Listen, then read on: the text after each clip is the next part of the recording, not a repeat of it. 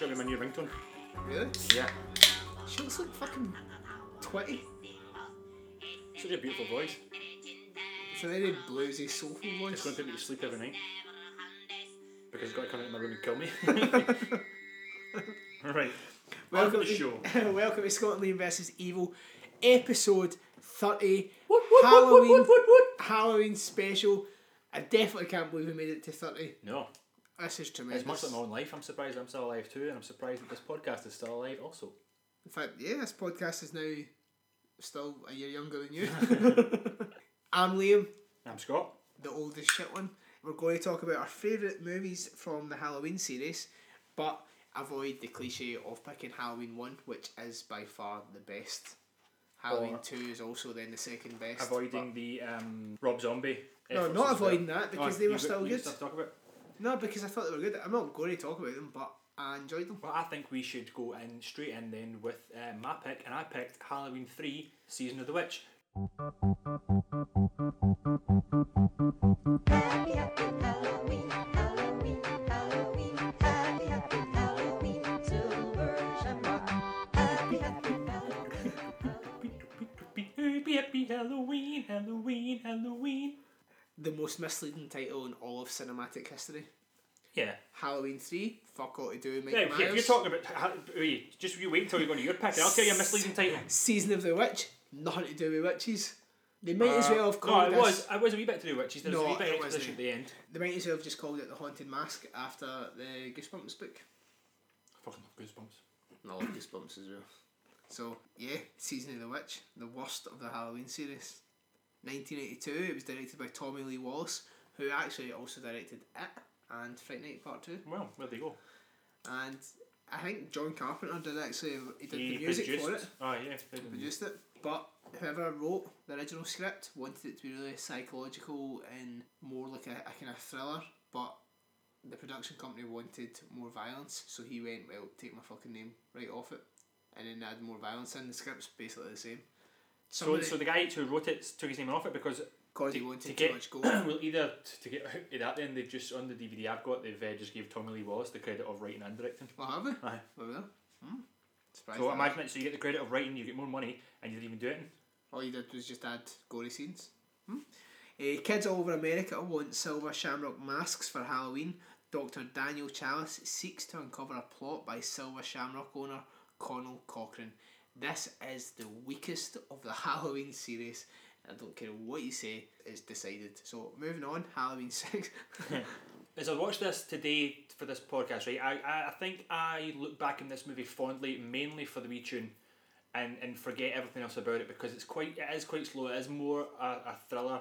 Try to get to the bottom of the, the guy who runs the factory, who's creating these masks and what his what his ultimate plan is, and then you find out, and, and it gets a wee bit you know bonkers. at the end. Nonsensical, illogical, But I think no, if, if simple. the biggest the biggest flaw that happened to this movie was calling it a Halloween movie, like putting it Yeah. as, as Halloween because you'd already done one and two both with Michael Myers, so uh, you it would assume that if it was Halloween two, season which it would have been received maybe a lot better. You already gave people a, a continuation of Michael Myers to then change it. That's where the, the mistake was. If they just called it Season of the Witch, it might have had a better reaction, a response, because it's not that bad as a standalone movie. It's only because it's that negative reaction of it being part of that franchise that it's that people just dismiss it straight away. and it's got nothing to do with witches. Well, it does. There's a there's a bit of witchiness in it then, but The background behind it 1st Uh-huh. is after Halloween 2, uh, the plan by John Carpenter was to make a new Halloween movie each year and make it like an anthology. So after 1 and 2 were Mike Myers, 3 was going to be about these masks, 4 was going to be about something completely different, and that was his plan. But this, I think it made its money back, but it still had a poor showing at the box office. So then after that, the producers and the film companies decided no, let's go back to the Michael Myers story. That's what folk want. Let's give them it. I believe as well, um, because recently another podcast I listened to, they um, spoke about Halloween 4 And I believe the story is that John Carpenter came back on for that movie, wanted to like end it, kill Michael Myers, but the studio says no, he doesn't. He doesn't Aye. die. He keeps going, and I think that's when he stepped out and says, "Right, well, fine, then that's me. I'm out." Even though he created the characters and it's his baby. So starts off with this guy running away from a factory when he's you can see he's got something in his back pocket. Turns out it's one of the masks, but he's running away from people who are chasing him in a car, and these guys are in well put together in their suits and stuff. So they're coming up. The guy grabs him behind the car, starts strangling him, and then the, another car rolls down the hill and squashes him between two cars. And I thought he's kind of died like Anton Yelchin did. And then so they uh, lets Rest her- in peace. yeah. So that lets our guy get away. Runs away. Um, eventually gets into the police station or into the, the hospital, I think, and he's and he's telling trying to tell people the story. It sounds nonsensical. He's trying to say there's something up, and then he dies. And that's when we get the doctor who was working on this dead man when he came into hospital, and his daughter comes in to try and see what's happened to Yeah. what happened to her dad. So that's how we get the two main characters that we're following following through the, the movie to try and figure out. She's on a mission to figure out what happened to her dad, which then leads the both of them into the mission to figure out what's happening with the masks. It all ties in. There is the, the TV ad playing. We get that pretty much straight away because his two kids, as you see, uh, as he goes home, he buys them the wrong masks. The mum's already bought them the silver shamrock masks, and they're watching the advert on the telly. It's counting down. Be here at nine o'clock for the giveaway at nine pm. Make sure you're wearing your mask and watching the telly. It's obviously hypnotising them because there's nothing in that advert that's that's worth watching at all. There's It's nothing. the that- most irritating advert song in a movie of all time. yeah, I hate it. yeah, I'll agree with you because when you're watching the movie, it happens all the fucking time. Constant, absolute constant. The car thing, why didn't he just get out of the way of the car? Because that car was not moving quickly. Well, it turns out later that these guys are like Agent Smith. They're not actually real real people. They're they're just mindless drones that are working for the factory. So the boy was underneath the car getting strangled. It was um, the car drove into the, the bad guy, and that's why our character that was running away from the factory managed to escape for a short amount of time. When he's in the um, in the hospital, you see on the telly it shows an advert for uh, Halloween one, and I've it gives the tune, and Michael Myers comes down the stairs is the classic Halloween playing right after whatever it, whatever it is, and then the advert comes back on. So I thought, I was like, is that is that that's meta? Using an advert, meta is my favourite word right now. It is. Metaphysical. That's like they're aware of what they're saying. It's like stepping outside the movie and showing you something from the real world inside the movie. They're aware of what they're saying. So is it is it meta them using an advert for the original movie? And I said maybe that might have just pissed the fans of Michael Myers off as well. Because imagine you're in the cinema wanting to see a Michael Myers movie, and then the only part you see him is a wee short clip Exactly. of the movie you really loved. You're like, "Pff." I think it's a it's a kind of fuck you to the fans. but I, 'Cause don't- if no, I don't think I don't think that they were they thought it was a fuck you before it went into cinemas. I thought I don't think they expected the reaction from fans. Go to the cinema, Halloween 3, mint it, let's see what Michael Myers is doing now, and then they play some pish about Halloween masks. You're to be raging. And Yeah. then, just to really fuck you up, they give you a wee clip in the original Brilliant Halloween, which also doesn't make sense, because see if this is an anthology, why is it not in the world of Halloween? It should be like a Haddonfield something. It's now set in the universe that we're in, where Halloween is a movie. It should be set in the same universe as the first Halloween, where Yeah. that's just what happened. Uh-huh. I, no, I agree. I agree. I think they made a lot, a lot of mistakes in making it, and that's why sure, if it was a standalone movie, it'd been much better. So in the movie, when they are um, they're, they're heading towards the, the factory, they're going to see the two, the doctor and daughter of the man that died. They're together. So the characters' name are written there? Doctor Challis. Dr. and- Challis and Ellie. That's Yeah. the two characters, okay? So he's telling her that um, the people looking for are predominantly Irish, and, and she goes sarcastically, Irish Halloween masks? I'm like, is that meta as well? Because the, uh, the, the surely the movie knows the, the origin of Halloween. That it's like an Irish origin from, you know, like, The Sam Hain thing. and yeah, Sam Hain, the pagans, and then Jack Lanterns and everything. So I thought, know did they know that? Way how weak this script is, they, they probably didn't. Yeah. And then they go on, they get to this motel room and they, they stay in the hotel and then they're suggesting a romantic connection between the girl and the doctor. I'm like, she's looks way too young for him. Was like, he should know better. And later on in the movie, he they- actually do start a relationship. They start kissing at this scene, and he later on in the movie stops her and, and to ask her how old she is. But she doesn't give the answer that you want, where she says, like, I'm 20. She says, I'm older than I look. Aye. Alarm bells, that still means she's underage. So I wanted to check how old the actors actually were. She was twenty three and he was forty seven. Oh, man. He's a womanizing bastard, though. Yeah, he had a, he had a wife and two kids. He is a, throughout this whole thing, he's just a womanizer. I was just like I thought I felt like their I don't know if their relationship as a sexual relationship needed to happen. See if they were just trying to solve the case, that would have been fine. But I don't even think this movie really needed to happen. Yeah. so, I, so the bad guys are like Agent Smith for the Matrix. They are, they're all well done up in their suits, and you don't really know what's going on with them yet because they only seem focused on getting people killed or, or uh-huh. stopping like people figuring out about the masks. There's a there's a Jakey who bumps into a Dr. Challis in the street and says, "I ain't got no diseases. Can I get a drink of your booze?" And he gives him a drink of his booze. Makes me think of the time in Download with that real proper Jakey coming in with his uh, chocolate orange booze stuff, and he wouldn't go away, and I drank some. Oh, you drank it? Oh, oh. It was really that was, that was probably the most. That's probably up there with the drink the cat's blood that I think is my two most disgusting moments of my life. So so then this Jakey kind of walks away from Doctor Challis and he's in some kind of dump background back alley thing, and these two guys, these two Matrix guys, um, rip his head off, and it's quite good. Like Is that where they pull his head right off? Where they put the thumb in his eyes and wrap it up and he cracks the skull. No, Am I, is that earlier on? I don't know. I'm confused. They, they just they just grab this. him and they just kind of pull and they look seems if they're pulling high and then they just twist and then it's practical effects and then they just twist it and then the head comes off and then the spray blood's coming out and they I just will, walk away. I will give it the the kills in this film are definitely the saving grace. The kills Yeah. are good. The effects are brilliant and they're gory and they're very consistent the whole way through it. They're- That's where my positives of Halloween three.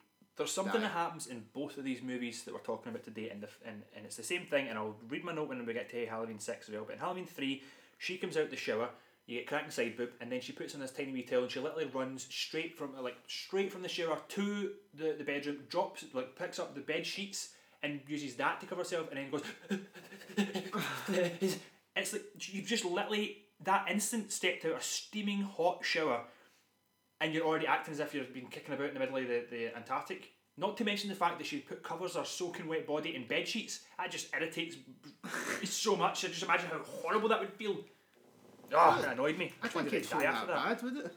Oh, uh, uh, yes. You can't touch anything. See if, see if you even put put clothes on when you're not fully 100% dry. I can't do it. I cannot do it. I don't think that's that's the general public though. I think that's more some weird insecurity that you have. I don't like It. I don't like people doing it either. I'm wet right now. I'm sexually wet though. so they go to sleep. Uh, there's some sex stuff that happens. It's pointless to the story. It doesn't help anything. That's when he asks how old she is because she's up for going sex a second or third time. He says, "You're just full of energy. How old are you?" And then that's where that happens. So it moves Which on. Which is just creepy. It's it's very, just oh yeah, it's, oh, oh yeah, it's very very creepy. So they're sleeping in the motel, and then they get woken up in the middle of the night by um, a car that's driving about, and some other character that's just came in just to, show the scene that the pins in the middle of the masks are like dangerous. She tries to fire about with the chip in the back of it, and it shoots her with a laser, and she dies. So this van turns up, full of white coats. Fourteen white coats come out to take her out in a stretcher in the back of this white ambulance, and he comes running over and goes, "What's going on? I'm a doctor. Let me see." You think there's fourteen white coats out there. How do you know that they're no doctors? Piss off back into your room, you old perv. If I was a doctor, I'd shit about it as well. I'd just be walking up and down Asda, just by the way, I'm a doctor. Change your hand, getting that off the top shelf. I'm a doctor. It's like vegans. They're always going to tell you about it. Oh yeah, how do you know a vegan's a vegan? Because they'll fucking tell you. so it then transpires that you find out that all the guys in suits, all the Agent Smiths, are robots, and one of them was apparently made in eighteen seventy five. Well, obviously, the, the, the plot is completely logical. It all makes sense. well, yes, one hundred percent. I imagine one day robots are commonplace and they're, and they're, they can't be discerned from, from real humans. Do you think that day will come? I hope that I'm alive when that happens. I like to think that it wouldn't be much different from how I actually am in real life.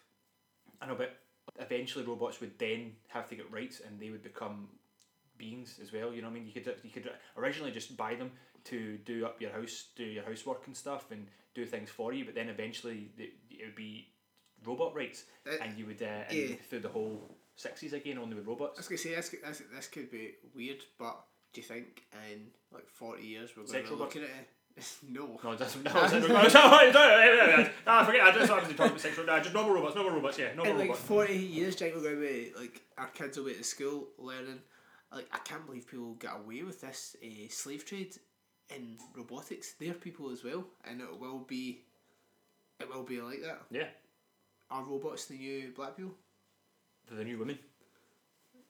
I, new I black don't women. mean that is a. No, it could be anybody. Any, but any, it, the new, that's um, the next step. I think no. Do you know who they'll be? No, they'll be. I think they'll be the new Aborigines.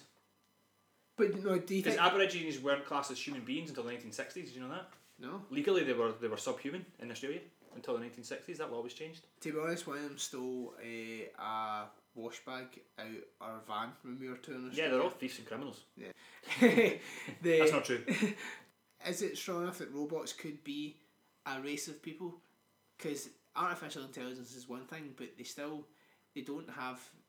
The, is it? Could they ever have feelings that they construct themselves? It depends how far advanced, how fast the computers could be. The computers are getting faster and faster and smaller and smaller. It's very conceivable that you could create a, a, a mechanical brain and it needs to recharge itself in the way that we sleep and it needs to filter out its oil and top up its circuits the way that we eat and But it's, st- it's still been slightly programmed. It, can't just have complete base thoughts itself.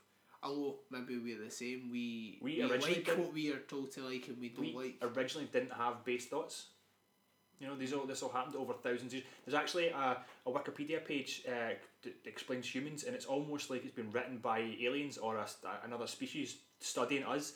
And it starts off from us at the start, and it's and explains it all the way through, and it's quite creepy to read. But that, I mean, it could potentially be what robots will be, because you, you have to assume that they will eventually create robots that c- could be humans and realistic ones. And the, the CGI, I watched the CGI thing today, and it's only so far they've worked on it for years. I mean, this is ridiculous how long people spend making CGI work, but it's a it's called Saya. I think it's a wee Japanese girl, and this couple who who are both CGI animators have created this unbelievably seen it. realistic. It's the, the, schoolgirl Yeah. it looks, yeah, I've seen that. So I mean, it's always moving forward. We will get robots, holograms. I mean, we're already living on holograms now. I told you that a couple of weeks ago. It's fucking the whole universe is a hologram. We just Would- need to wake up. Would you buy it?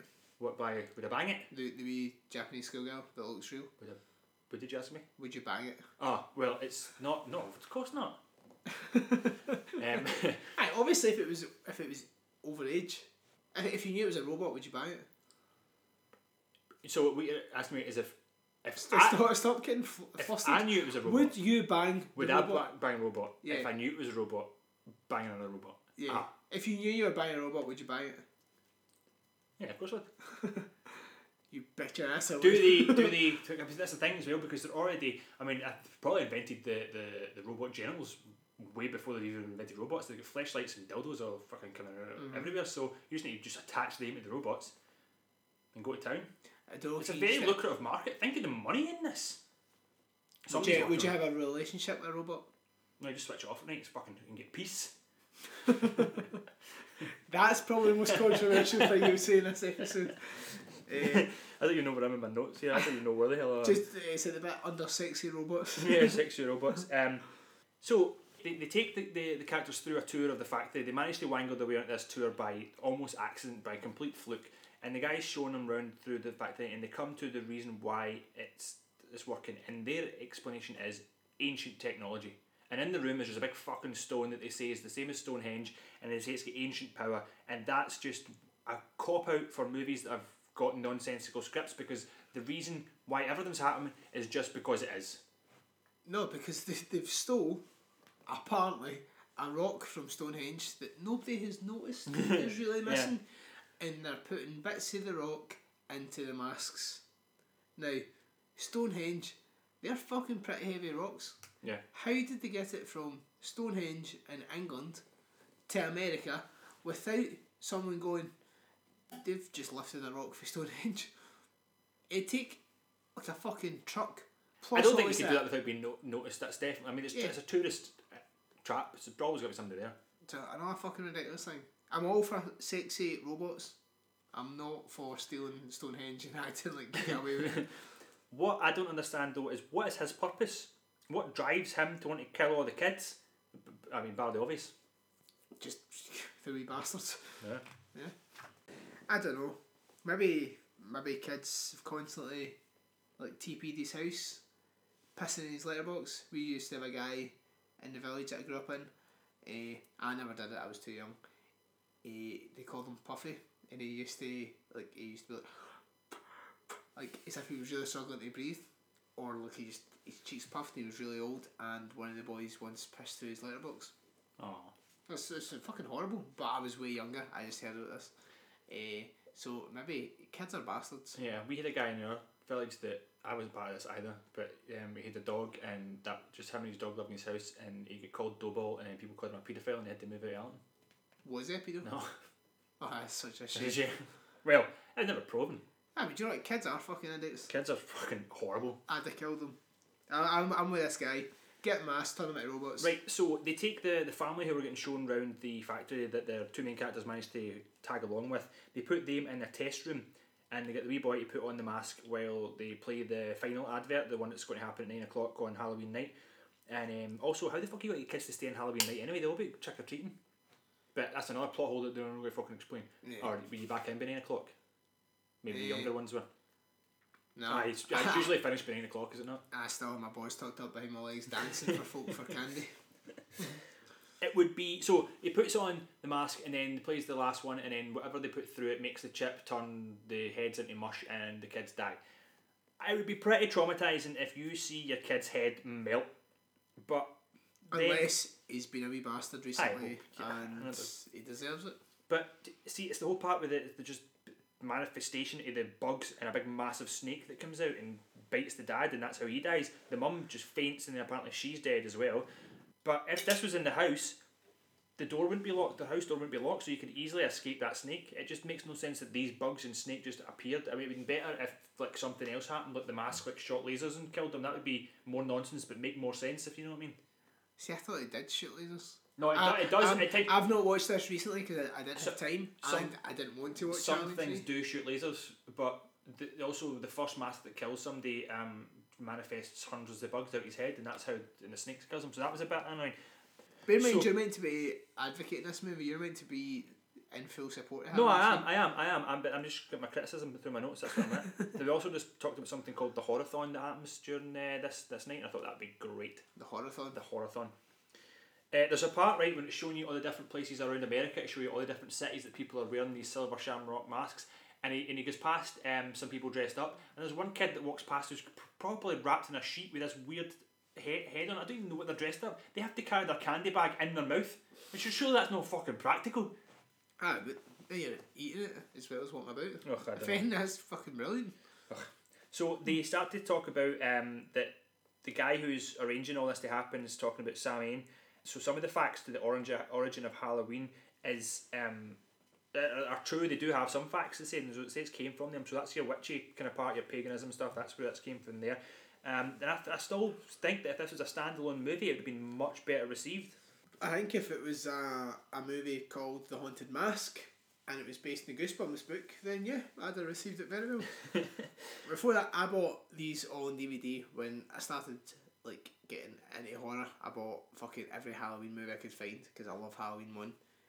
And got home and I hadn't actually read anything about it because it was kind of like before you really just thought I'll just Google this shit. And I put Halloween three on, and about twenty minutes in, I was like, Mike Myers isn't in this. This is fucking dreadful. And it me. From then on, I wasn't going to accept it as a standalone movie. I wasn't going to enjoy any bits apart from the gory deaths because I was so let down that they had essentially, by calling it Halloween 3, advertised it as a Mike Myers movie. This movie was always going to be on my shit list because they were liars. I don't care how many kids die.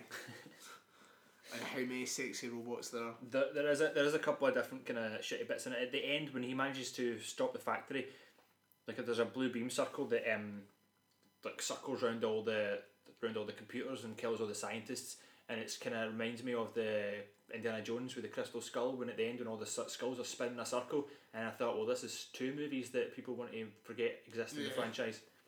But I Not also for Shia LaBeouf, by the way. not Shia LaBeouf, fucking not Shia LaBeouf. the Blue Beam. I was writing Blue Beam. Project Blue Beam. NASA's secret space program. Never a straight answer. You know, this is all fucking tying in. Aliens, historical paganism, sun worship, space travel. Because he just disappears. Maybe you should have wrote this script. Hologrammatic universe. Because what you're saying makes just as much sense as this fucking script. It will make sense. I'm telling you, just it will make sense. Uh, 2023, we'll all see um, what we are blind to see just now. What, like, like they live? Like a, Just that the ones we hurt are you and me. Is that Tupac? Coolio?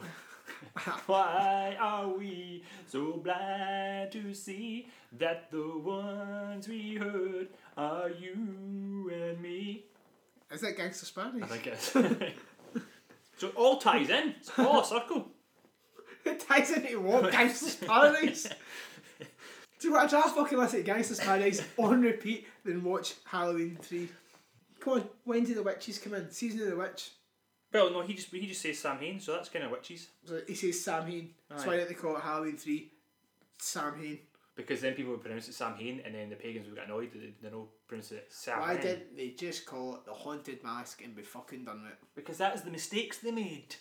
Ah. But so we get to the very end, okay, and it turns out Good. that that Ellie is also a robot. Now I'm not sure if she was also always a robot, or if when she disappears halfway through the movie they ch- kill her and make a I new robot it- that looks like her. Is it not that the mask grain, like they use her skin and she comes back as a robot, They which must. is the quickest robot transformation? Yeah, but that ever. must be because that makes no sense for her to be a robot throughout the movie.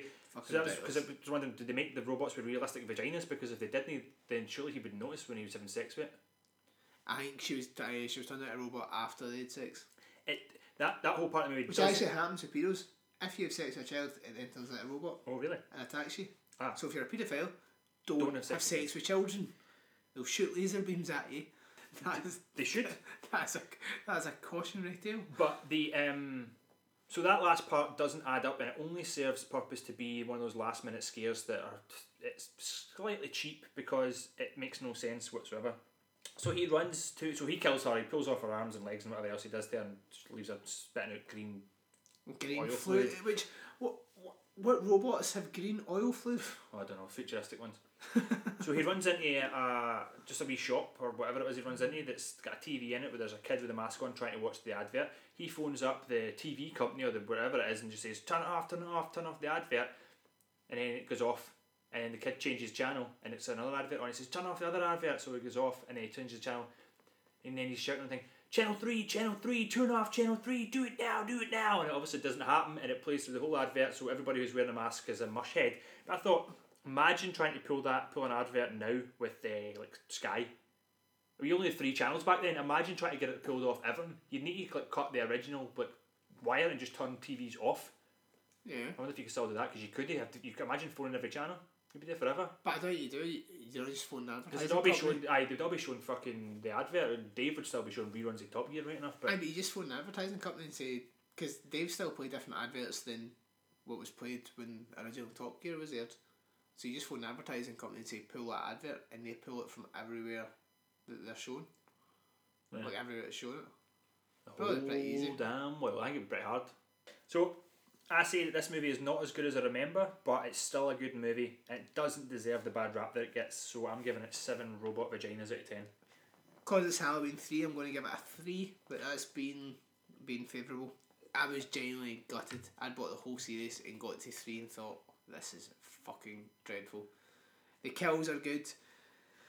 That's it. Tom Atkins is a womanising bastard it. It's a very Eh, the only, do you know what the only good thing is? At the very start, the gas station, the gas station that keeps appearing in it, is called Rafferty's. yeah. One of the characters is called Rafferty. I've never really seen my second name in another movie, so that was good. It's just a shame that the movie that my name appears in is this dreadful Dreeket Pish. so, anything else to say about? No, that's me done. Thank fuck. Halloween 6, The Curse Michael Myers, is my choice. It's from 1995, directed by Joe Chappelle, who, and mm, personally, I think he's a fucking dick because he actually kind of ruined what could have been a good movie. And it stars introducing Paul Stephen Rudd, who we now know is Paul Rudd from I Love You Man, Anchorman, Clueless. Clueless. He done it, he was Clueless after this. This was filmed before Clueless. He's great. So you can't not like this because Paul Rudd's in it, and I just want Paul Rudd to be my friend. Yeah. From IMDb, six years after Michael Myers last terrorised Haddonfield, he returns there in pursuit of his niece, Jamie Lloyd, who has escaped with her newborn child, for which Michael and a mysterious cult have sinister plans. There's so much about the background of this film. I think that's why I like it. There's just so much controversy surrounding it What, Outside the movie. outside the movie. The guy that wrote it wrote it as a very kind of dark psychological thing that actually, apart from a bit, a few bits, slightly made sense. The director fucking changed it. He rewrote a lot of it. to the point that a lot of it's kind of incomprehensible. And he wrote out or edited out a lot of scenes with Donald Pleasence because he found Donald Pleasence born as Doctor Loomis when Doctor Loomis is one of the fucking stars in the movie. They should have kept him in it. And he died just after the making of this film. So if anything, you should put him at the forefront. This Joe Chappelle kind of wrote him out of the film, which It's really probably the easiest way to do it though because he wasn't there to argue. But it's pish. Like, imagine finding him born. Shut up, mate. Joe Chappelle's not really directed anything since. Anything good. Son of a bitch. So, of Michael Myers, I think one and two are my favourite out of them all, but uh, there's something about six. I remember watching it at like three in the morning. I had school the next day and I, I'd put on Channel 5 and this was on and it was a start scene. She's getting pushed down through the basement, uh, screaming and crying, and it's like the cult are taking her to give birth to this baby. And then Mike Myers appears, and I remember turning it off. A bit like I did with Nightmare on Elm Street. I kept turning off and then back on when I thought the scary man had gone, and then back off. Mike Myers terrified me, absolutely terrified me, and I think because this movie's got a wee place in my heart, that's why I, I, I still like it despite how nonsensical it actually is. I watched it for this podcast, but I watched it before then. I watched it. Me and Lauren sat down to watch a, a horror movie. We we didn't own any of the Halloween ones at this point. I thought I'll jump into Missing. That's the second hand uh, DVD shop in Glasgow. That's you find all manner of weird, wonderful things. Are you advertising for them? No, I just saw explain when people see I went to Missing. They'd be like, "Fuck's that mean?" So we um, went in and I seen it Halloween. I was like, "Oh, good." Went and bought it. Went into the house, sat down, stuck it in, and I was sitting watching it. And I didn't was expecting to be watching one Aye. until Paul Rudd shows up, and I'm like, well, wait a minute here, this isn't this isn't what I'm expecting. This is no the, the first one. So if you want to talk about movies, Halloween movies with uh, confusing titles, this should be called Halloween Six: The Curse of Michael Myers. What it is called is Halloween: The Curse of Michael. Aye. So fuck you, Halloween. People with with- confusing titles. People with knowledge though would know that it was Halloween six because it was made in nineteen ninety five. Whereas I don't look at the back. Yet. I just I didn't, I didn't I didn't look at the back yet. I was just jumping in, bought the DVD, went home and watched it, was so disappointed. The, the original Tommy Doyle, the wee boy from the original, Mm-hmm. with uh, Jamie Lee Curtis, he really wanted to rep- reprise his role as Tommy Doyle. But he grew up to be a shit actor No, or ugly. He, he didn't have an agent, so they couldn't get in contact with him, and he still regrets that to this day. so they obviously replaced him with Paul Rudd, which no wonder you'd regret that, because that's his Paul Rudd's first acting job, and now look at Paul Rudd. Yeah, but there's no saying that the boy would have come back as Tommy and Aye, became Paul Rudd. If you were, it was Brian Andrews that played Tommy Doyle. If you were had, you'd still have it in your head going, I could be Paul fucking Rudd right now. Yeah, Be gutted, man. It's the only film in the series, apart from the shit show that is Season of the Witch, that doesn't show or doesn't have Jamie Lee Curtis or Danielle Harris, who are like the two prominent members all the way through it. is Danielle Harris in one and two? She's too young for that. No, she is in four, Four. five. She wanted five thousand dollars to appear in this, and the studio were like, "Nah, it's not happening." That doesn't seem like a lot of money. Five thousand dollars, and didn't do it. So just no, she wasn't in it. Oh well. Which is fucking shit, because maybe she would have made it. Do you know what? I really like this film, but there are so there's so much wrong with it, and I think that's why I picked it because it should get more of a chat from us. With But the, When see the thing is there is some there is some positive points in it. But My, Michael Myers is quite a sinister character. He's, he's- when the first kill you get and he just grabs the woman and picks her up the neck and I don't know if he puts her on a spike or something, but he, he pushes her against the wall and he just stares at her and watches her die. It's quite sinister and it's pretty creepy. it's a nod to the first Halloween and the the house when he picks her up. Uh, so he picks the guy up and puts him on the knife, mounts him to the wall. It's a wee nod to that. But he is he's such a fucking good character. Do you know what the mask is? yeah. William Shatner. Yeah. Brilliant. Um, so in, on the radio when they're driving the car, the radio show, they somebody says on the show Michael Myers in space. I'm wondering is that like this is this is before like even when Jason went to space, is it? Yep. So it was John Carpenter had said before this that if he ever came back to the series, it would be he had like a I think he had a script for Mike Myers in space. so that was like a meta joke. So it was like a wee joke about that. But what Jason doesn't want to uh, sorry, what Michael Myers doesn't want to do, Jason will do. Jason will do. Because Friday the Thirteenth is a fucking just complete copy of Halloween. It, it wants to do everything Halloween does, and that's why then they put. Do you know what? That's a good idea. Let's put, done it. let's put Jason in space, which was ridiculous. Yeah. Um, but do you, do you ever find like franchises like this surely only serve one purpose, and it's to show a variety of inventive kills, like the Saw Yeah, movies? course. There's no real story in the background. Uh, There is that story of the whole he wants to kill his whole family, but I'm, I'm completely lost at who he's trying to kill and why he's trying to kill him. Saw is different. Saw is just fucking gore porn. Saw is just to go and they don't need a story. This it's still a story. The the diehard fans still want a slight link between. Like that's why I like this because it gives you a reason as to why Jason's uh, Jason. I keep fucking saying Jason as to why Mike Myers is doing this because of the cult, because of the the curse that he's got, which they wrote in on in five, but the writer of five was like, we have no idea. Like with the matching tattoos, uh, the the man, we don't actually know where we're going with this. And then the writer of six, just to make up this druid thing. So maybe it could have went elsewhere, but I like this. I like that it gives you a reason as to why he's constantly want to kill the members of his family. Well, I tell you one thing that I definitely do like, and it's, it's aside from the the storyline. It's at the beginning of the movies when it's Halloween. The town always looks super awesome, and I think it creates nostalgic feelings of how Halloween in autumn should be. Certainly from movies, which is always Americanized, but fucking, I love it, and it always looks great. All the houses done up. Yeah, all the kids out. pumpkins. Yeah. Even even the nineties fashion, some of it, I really like. Jason the Red Ranger, the Red Power Ranger, appears in this film at the side of little, uh, what's his face, the little boy? Uh, Danny. Danny. Danny's bed is Jason the Red Power Ranger. Oh, right, going to post it? No, just the actual action figure. Oh, the action figure. So, obviously, with me, mate, I'm in. You have caught me hook, line, and sinker.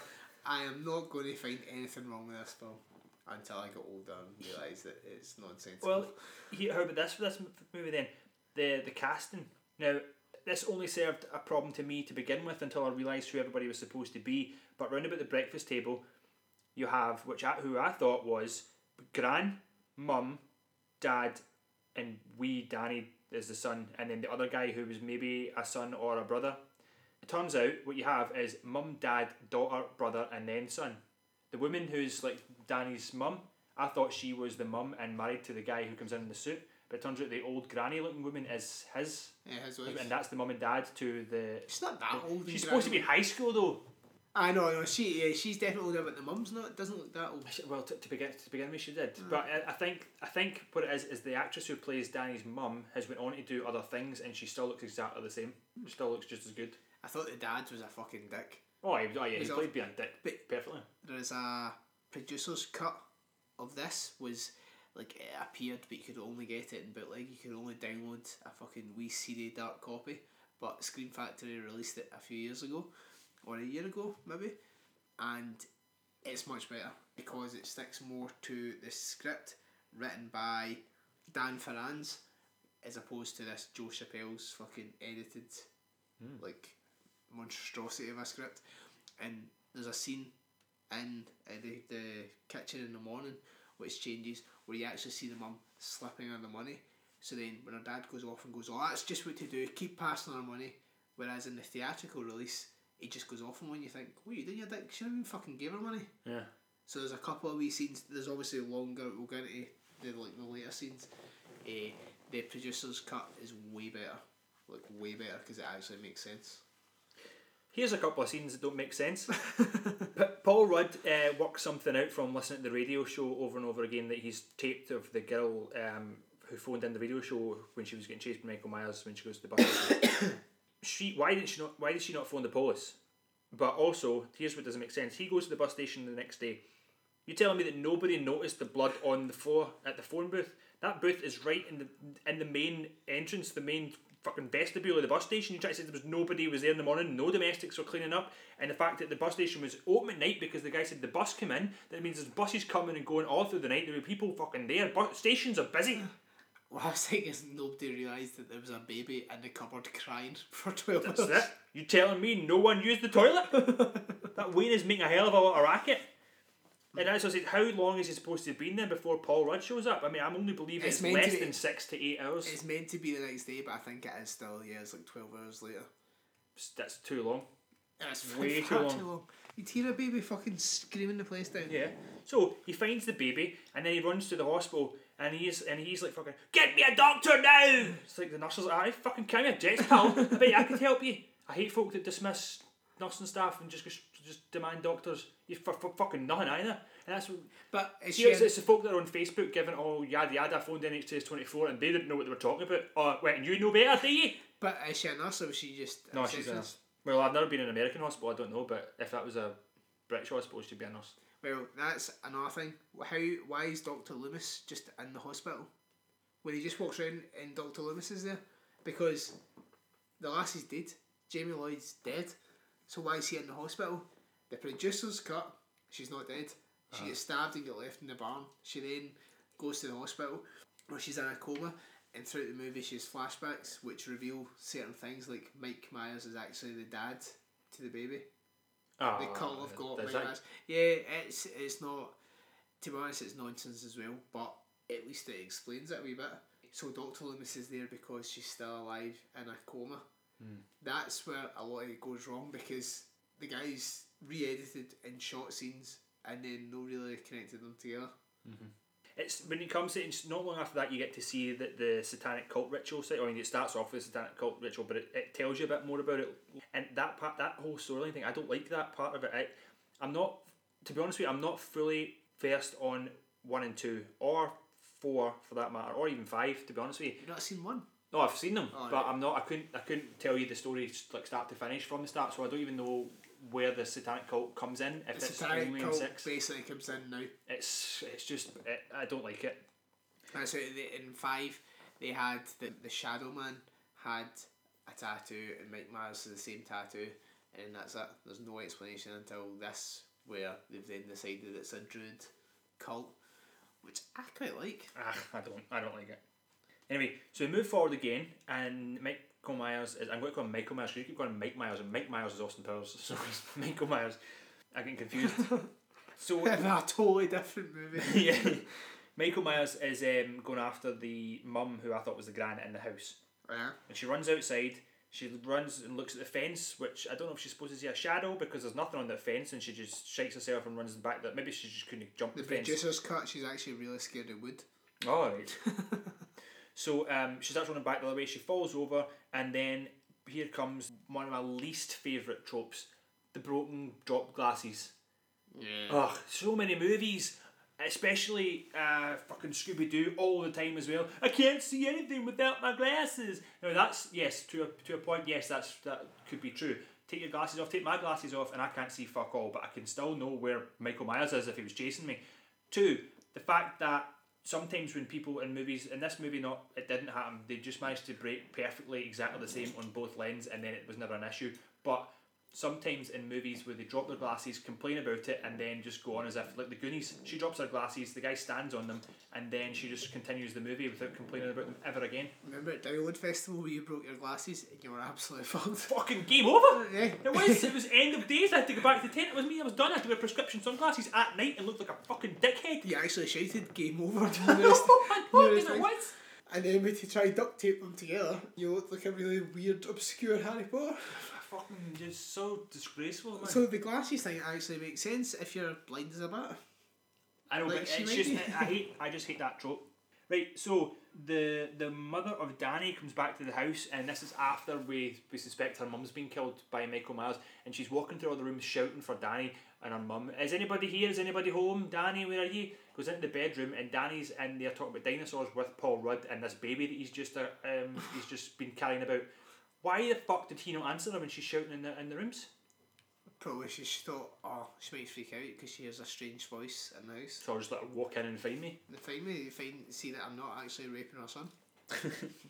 Uh, he then the dad comes home drink driving as is a happens all the time in old Yep. American movies. and drink drive and think nothing of it, and then Michael Myers picks him up, puts him onto some electrical cable. Would you explode like that? I don't care. That is a good death scene. uh, I was pretty good. he foams at the mouth and his head pops. That's that's all I need in a movie. That's that's a good death scene. Would you? Probably not. Would you not just burn from the inside and that'd be you? I don't think you would explode. I don't know. What I've heard of people touching electric fences and their arms blown off, but I don't know if you would explode. Well, I guess the current was popped inside his body, so I don't know. You're probably, you're probably, there's probably flammable gases inside you. Methane. I wonder, flammable. I wonder if it would be easy to like phone up a scientist and just be I'm just doing research for a movie. If I put a like two hundred and forty volt current through inside some like poke the cable into someone's insides and electrocuted them, would they explode like a proper I but if he says no, then you're kind of you're you're down a scene because all you can do is because then you then you can't put it in when you know that it wouldn't yeah, happen you in real can't life. put Yeah. it up, so If you don't know, just just assume that it just would. be like, oh, fucking scientific research. Yeah, well, I've, I've never, t- I've never tested it, but uh, yeah, I think it, yeah, I think it would happen. Yeah, And just like, well, that's, that's good enough for me. I always enjoy the scenes that are filmed behind Michael Myers, like when he's watching just before the mum dies. She's out in the front garden, and it's filmed from behind his shoulder. And you think, why has no one in the street noticed this six and a half foot man in a boiler suit with a white mask? It's just fucking. I was just hanging about in the Yeah, street, standing just watching. Folk are completely oblivious, and why doesn't he kill during the day? Because he's there, he's watching her. Why does he wait tonight? Why didn't just? Oh, he doesn't actually her. He does kill her during the, mum day. So the I'm day, yeah. wrong. I'm wrong there. They go to the, the party in the street, like in the, the park or whatever, and you've got the radio guy who's doing an outside show, and he's a bit of a pain in the arse. He has a pain in the ass. But he says one of the he says, he says a quote, "Relax your crack, sweetheart," fair enough. which I'm going to say all the all the uh, anybody who uh, I'm just going to say it. Any girl that gets worked up, he's going to relax her crack, sweetheart. yeah, that's what I was getting at, but I didn't want to come across as sexist. Howard Stern was offered that role a few times, but kept turning it down as the, the, the DJ role. There would have probably been uh, A good move for him to turn it down. yeah, because Yeah. they made the, movie a joke. Yeah, true. doing that, I think. But he then goes on to say, um, call him Michael Myers a pussy. Why the fuck would you put a, like call out a real threat like that? People are dying. People they don't have think, died. They don't think it's real. They don't think Mike Myers is a real person. They they they're convinced that Mike Myers is Like a legend, Aye, like a it's, it's just a story. Right. They don't realise that he's actually cutting about killing cunts. So then he gets killed. He's put up a tree, and then there's a wee pain in the arse lassie underneath the tree. Mommy, it's raining red. Absolutely terrible child acting. Ab- abhorrent is what I'd say. And she didn't die, but she should have. Just because of that. Yeah.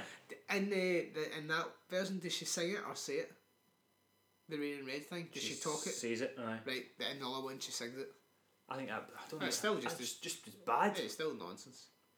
Right, so then after that we move on to the next shower freezing scene. He's in the shower and he's literally goes up with the tap. "Eh, eh, Come on, give me a towel. I'm freezing in here. You're like this, the water is barely even went off you. The steam is still flooding, and he's not even in one of those showers you need to step out of the shower. He's in the bathroom that's got a shower curtain, so that whole room is going to be steamed up and warm. And he just acts like he's freezing straight away. Not to mention the fact that he's went into the ba- into the shower without taking a towel in with him. You know you're going to need one.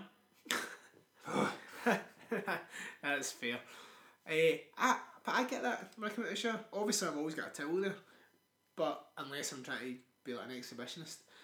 but when I come out of the shower, I'm always end up freezing. When I turn the water off, I'm freezing even in that same room. No, I know you you cool down. You're cold. Yeah, you will get cold until you dry yourself off. But I'm talking it's like instant. They don't even give themselves time to cool down.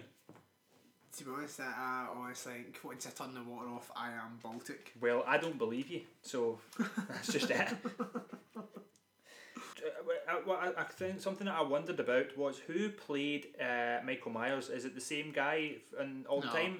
Because you know how the way Kane Hodder does conventions as Jason and stuff. Does, Yeah, I think well, Kane Hodder was only in Friday the Thirteenth, six, seven, eight, nine, and 10 Mm-hmm. Maybe one of them he wasn't in.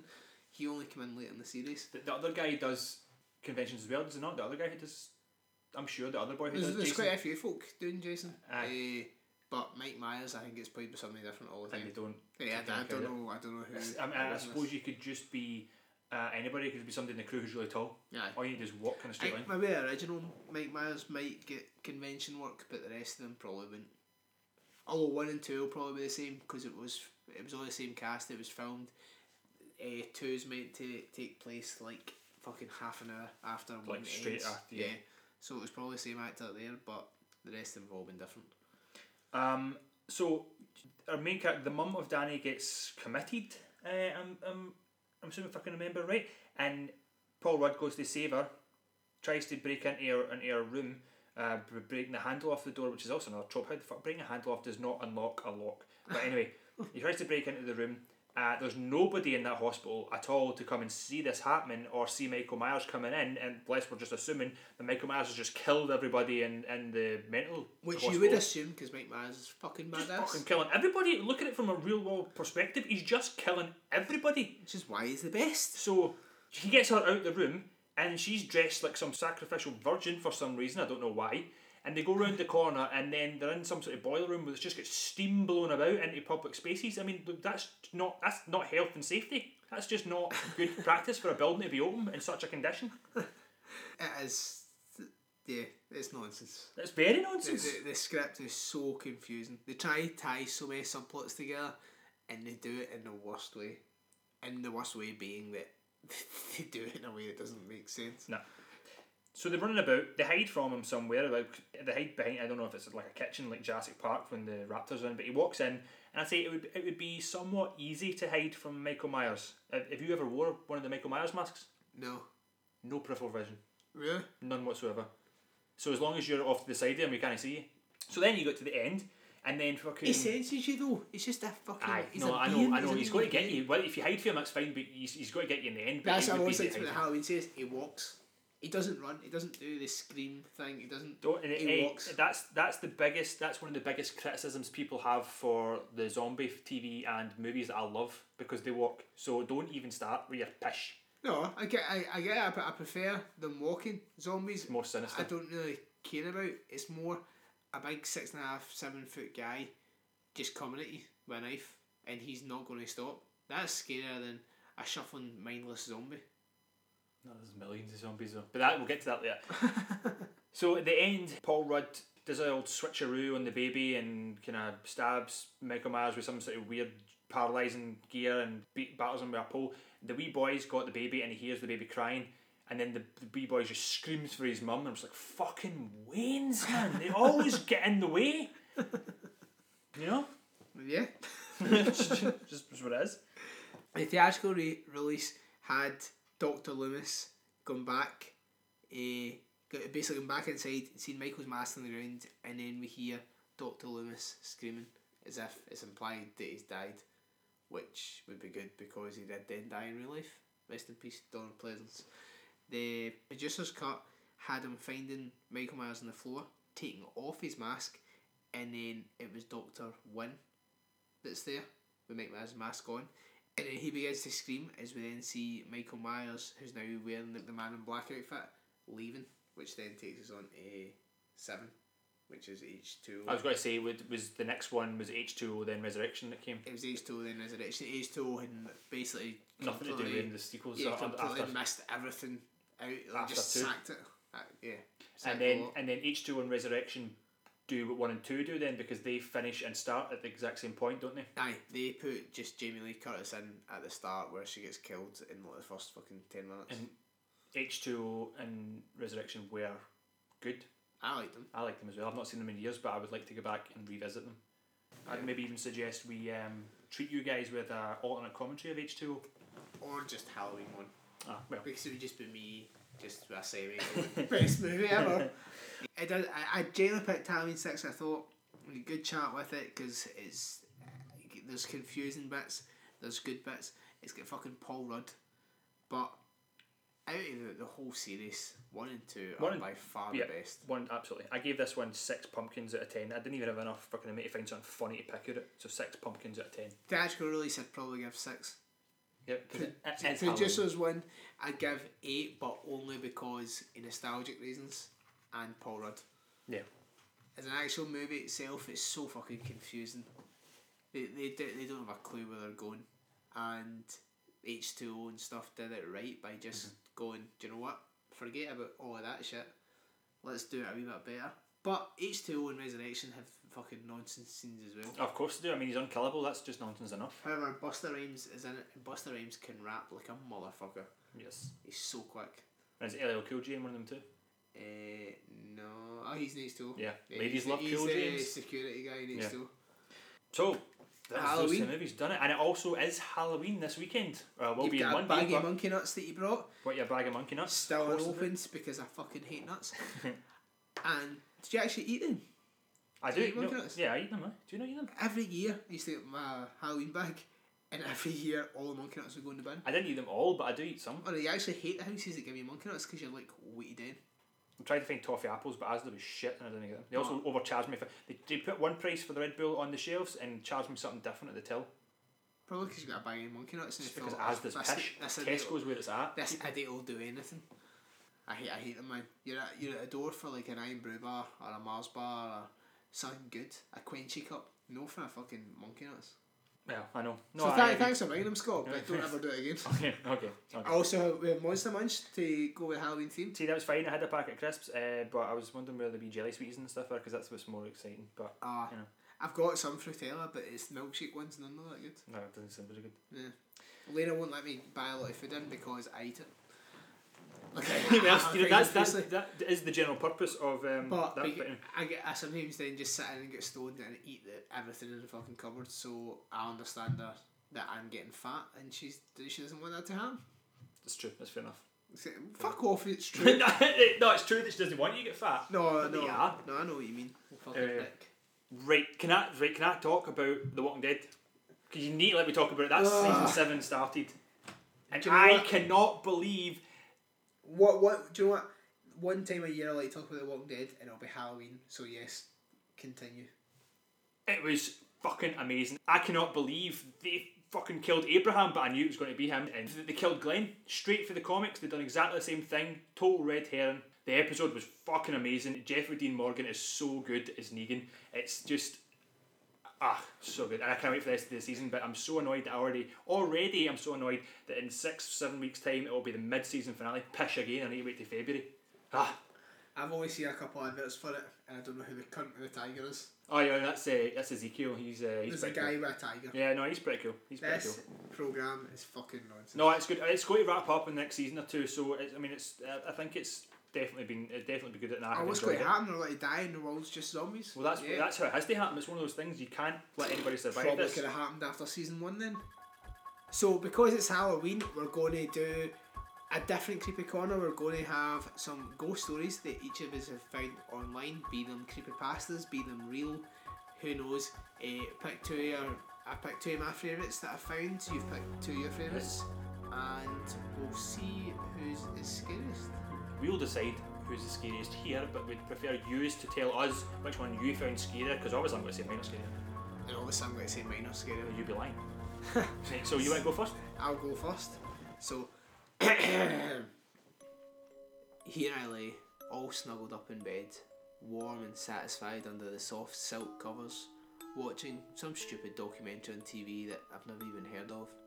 I'd turn it over, but the gallon tub of cookie dough ice cream wouldn't let me use my hands for anything other than shoveling the frozen treat into my mouth.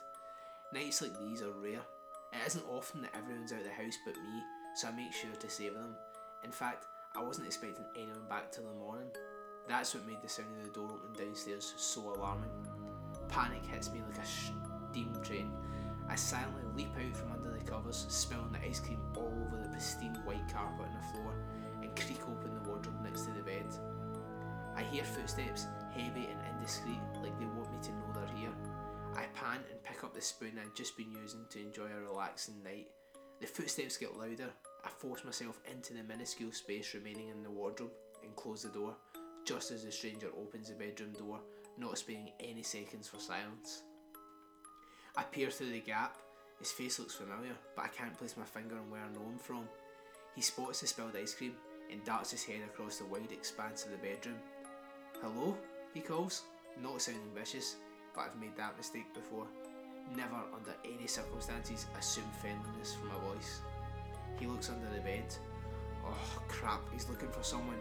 I hold back a whimper and start bending the bowl of the spoon back and forth, hoping to snap it off and create some way of defending myself. It snaps, but it creates a metallic click. The man turns his head around and makes his way to the wardrobe. I'm shaking now. Please don't open it, please don't open it, please, please don't open it. The door swings open and he sees me. We scream simultaneously in fear and surprise. Without hesitation, I leap onto the man and start digging into whatever stretch of flesh I can with the sharp edge of the spoon handle. He screeches in clear pain, but I won't stop. I hammer the handle deep into his chest and neck, over and over and over, till he becomes motionless. I've killed him. I cry in disgust and sprint downstairs and away from the house. I charge down the road until I feel like I'm far enough away. I relax, I sit down for a moment and exhale heavily before regaining my composure. Pulling out my phone, I open Twitter and search hashtag party. Hopefully, hopefully this time I'll find a household that isn't lying when they say that they'll be out all night. Way. Yeah, it's good, it's good, good. Right, okay, here's my, my first effort. Cool. Seeing red. Everyone loves the first day of school, right? New year, new classes, new friends. It's a day full of potential and hope before all the dreary depressions of reality show up and ruin all the fun. I like the first day of school for a different reason though. You see, I have a sort of power. When I look at people, I can sense a sort of aura around them, a coloured outline based on how long that person has left to live. Most everyone I meet around my age is surrounded by a solid green hue, which means they have plenty of time left. A fair amount of them have a, a yellow orangish tinge to their, their auras, which tend to mean a car crash or some other tragedy. Anything that takes people before their time, as they say. The real fun is when the auras venture into the red end of the spectrum, though. Every now and again, I'll see someone who is basically a walking stoplight. Those are the ones who get murdered or kill themselves. Such a rush to see them and know that their time is numbered. With that in mind, I always get to class very early so I can scout out my classmates' fates.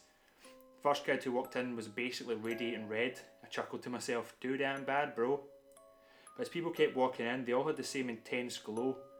I finally caught a glimpse of my own rose tinted reflection in the window, but I was too stunned to move.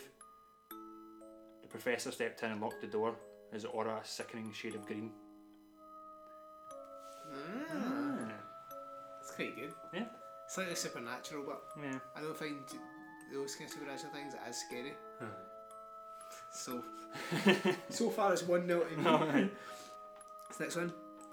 I was in my bedroom doing the typical at-home teenager thing, staying up late, digging around the depths of the internet, and generally just not paying attention to anything other than what was on my monitor.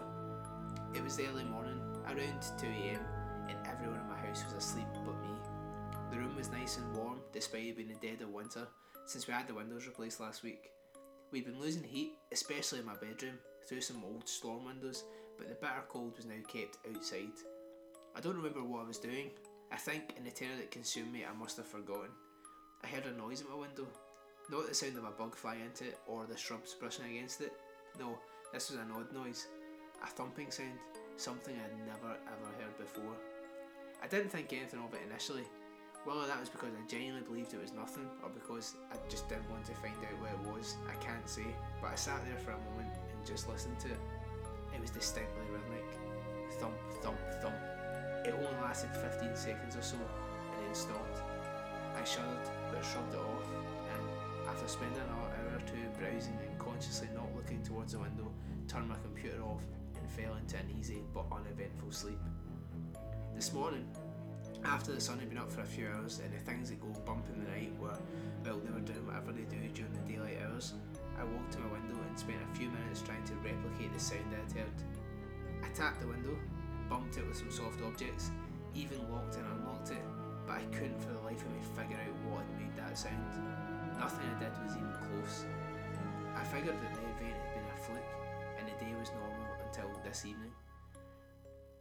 My dad arrived home from work at the usual time and decided that the house was too stuffy, so he came into my room and went to open the window. We're in Texas, so winter evenings are sometimes very comfortable, as was the case today. Never in my life before that moment have I genuinely wished to be deaf.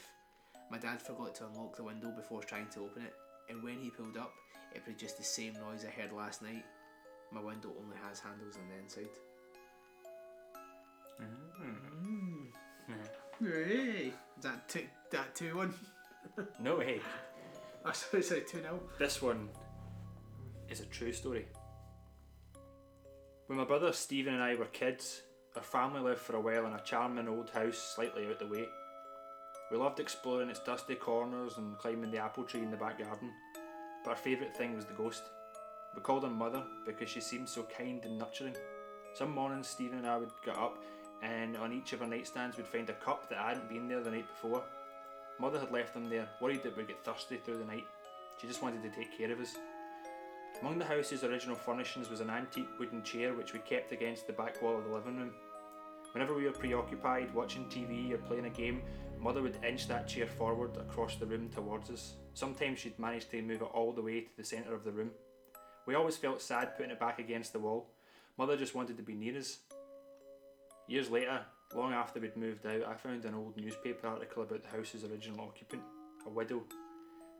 She had murdered her two children by giving them each a cup of poisoned milk before bed, and then she'd hanged herself.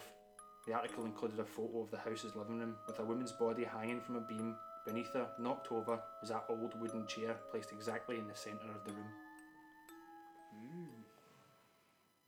Nah. True story. True story. Yeah.